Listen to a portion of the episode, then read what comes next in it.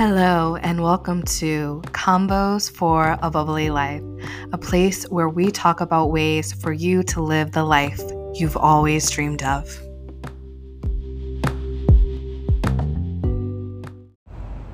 Why, hello, friend, and welcome to Convos for a Bubbly Life. I'm your host, Tiara, aka T, and I love to live a life that is bubbly. I am a firm believer that we are the creators of our universe, our life, our all of the things, honey, and we have the ability to take radical self responsibility for our life and what we want to experience and to making making our desires come true boo boo all right and so today i want to talk to you i'm kind of doing this like verbal processing and I wanted to share it with you. So if you're not familiar with verbal processing, it is this like where we kind of think about and in reflection, we're thinking about our life, we're thinking about whatever it is that you want to think about, and like kind of talking ourselves through it. I think some people call it talk therapy, and you can actually like go to somebody and do this with them.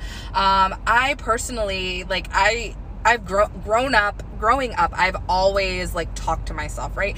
Um, whether it's like replaying a scenario that happened earlier in the day and how I wish I would have responded, or I'm just trying to like wrap my head around whatever's going on in my life and I'm just like talking it out and I would talk it out out to myself. I didn't have the verbiage to explain what I was doing, but I often did it. And I also, I used to think of it as like, I'm just talking to myself because I'm an only child and I have nobody else to talk to. And I really don't want to, like, I have, there's no judgment when I'm talking to myself. Uh, there is, there's like nobody else's opinion I need. I'm just like, I'm talking it out. And now that I've come to this space of really understanding me, learning about me, connecting with me and loving me as me, I, I have come to a space where I am okay processing with other people and not looking to process for an answer from them but just sharing my thoughts right? Um i think as a child i was i was concerned i was so concerned with fitting in and being as similar as possible to those around me that like i could not i didn't even like think that like talking something out with someone was like an, a possibility. Like it wasn't even on my radar. It wasn't even like a conscious effort. I remember being like, I don't know, like 10, 10 years old is probably when I started staying at home alone and so when my parents, I would love it. Like if my parents were at work because they worked alternating shifts. So one would be going to work and the other would be coming home. So I'd have like an hour to myself after school sometimes. And I loved that time. I would literally like the way our house was set up. It was, there's like a kind of like a circle between like the kitchen, the dining room, the foyer, um, and our living room. And I would just like kind of walk laps like in a big circle around the house and I would just talk to myself and it was just like a thing and like i would talk about whatever was going on in my day and i didn't need anyone's response. I'm just talking. I'm just like letting it out. I'm working it out and i'm getting emotions out. Like that it was just a thing that i did and i never really thought anything of it. And i definitely never told anybody that was something that i did. It was just like my little thing. Uh, and so that to me it's verbal processing and i do it. I'm curious if you do it uh, or if you're interested in trying it. Like you know give it a try. Let me know so um, I was doing this processing and thinking about like things from my childhood and how some things were really silly like that I like I've I've internalized and like created stories around and you know stories around my my self-worth and and all of that. And so I was thinking about you know like I, I said earlier I really really did a whole lot of work to try to like very unconsciously um try to fit in. Um, I, I've talked about it multiple times. Like I've pretty much like since three years old been overweight.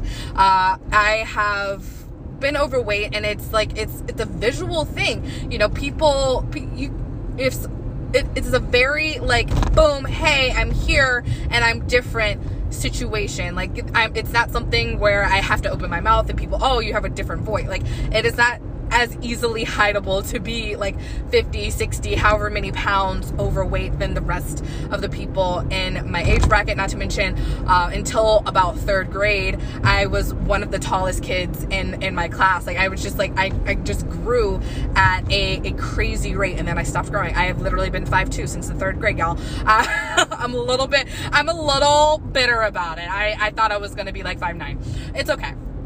I don't know where those seven inches went. Anyway, I'm still fun sized. Um, sorry, distractions. Um, but anyways, so for me, I'm like thinking about like a lot of a lot of being different like that being overweight at or fat or whatever you want to whatever word like you want to claim in that in that state it doesn't fucking matter to me um being different is like such was like such a trigger for me. And it just really hit that that's that's where my self-worth was.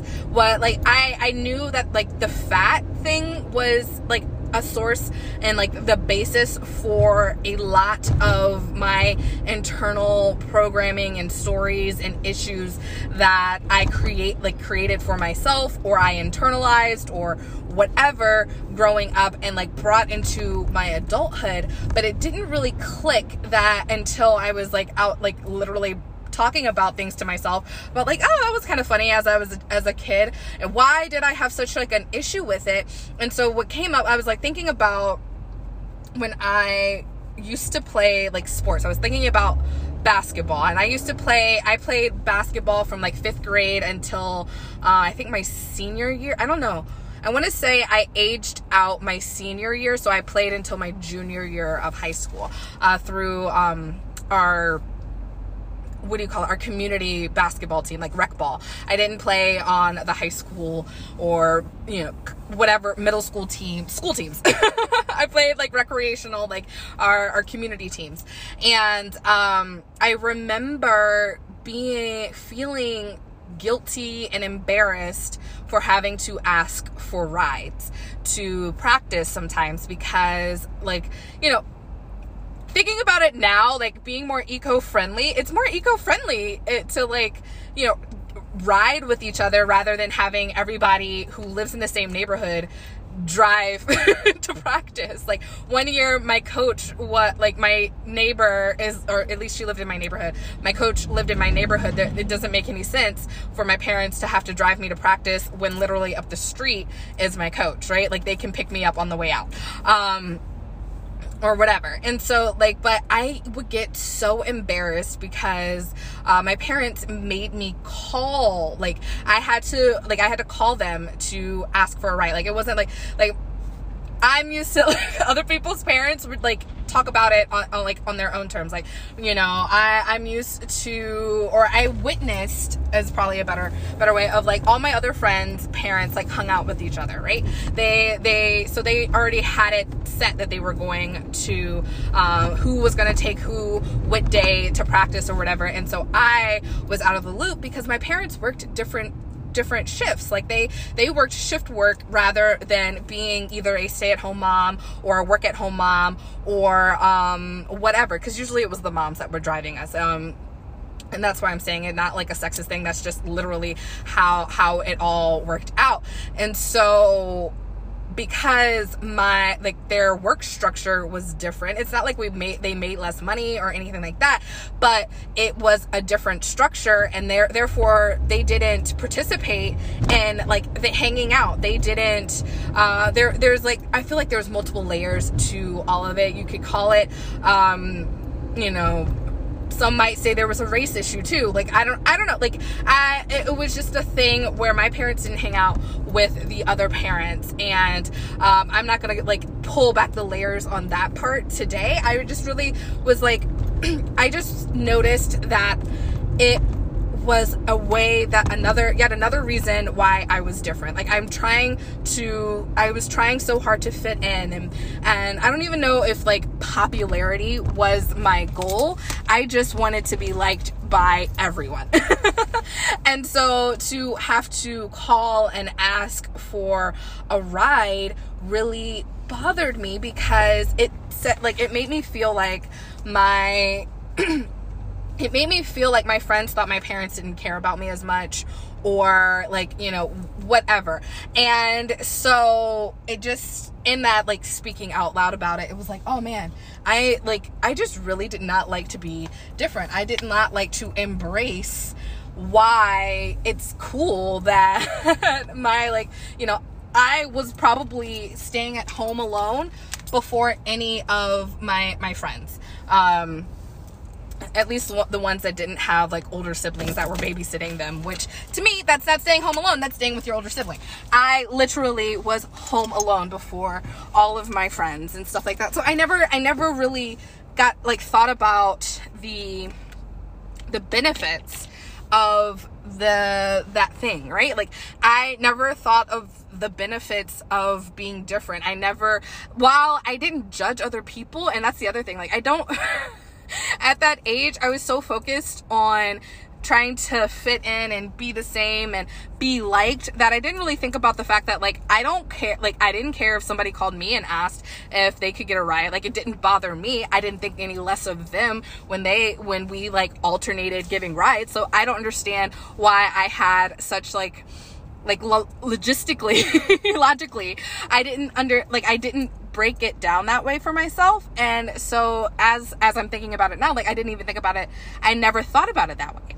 And so it's just really it's really interesting for me to really go back and think about oh man like how much is tied into like self-worth and value and whether or not we feel embarrassed or whatever these these emotions are and like how we can totally let go of them and release them in the now um, and continue to move on. Like, I don't really think it's important to specifically do quote unquote shadow work or have a dark night of the soul or any of those things. Like, I, I think and from moment to moment it's important to have an awareness of how we are feeling and whether or not we want to like feel that way co-create with that do anything with it. If we don't like it, then like what can we do to change it? That's like my my mindset. My my mindset is now focused on how am I getting my desires? Is this is what I'm going through right now in any way shape or form helping me get any closer to the, my desired experience. If it is, awesome, we're going to continue doing it. If it's not, then how can we make it something different? Right? And that's the thing that I like to focus on in my activation sessions as well, like helping you define your desires. What do you want? All right. And what are you doing? How are we getting there? What are you willing to do to get there? Like all of these things. And we're going to break it down and work through it. So if that's something that you're interested in, if that's something that you want support in, I highly recommend booking a one on one activation session. Um, and if not, like, you're like, okay, maybe I don't want an activation session, but I do want more tips and tricks and opportunities to grow and expand and a wonderful community that will be supportive of doing that, then I highly recommend checking out the Co-op Collective, both of which are listed at www.abubbly.life slash luxury living. You can, you know, find the one-on-one booking, booking a one-on-one session and you can also find how to get a part of the co-op collective membership on on that website uh, it's also should be like linked in the bio somewhere wherever depending on what platform you are listening to this on with all that being said, I hope you have a glorious rest of your day. I will catch you on the flip side. I love you. Thank you for listening. Thank you for sharing. And thank you for just being you. Mwah.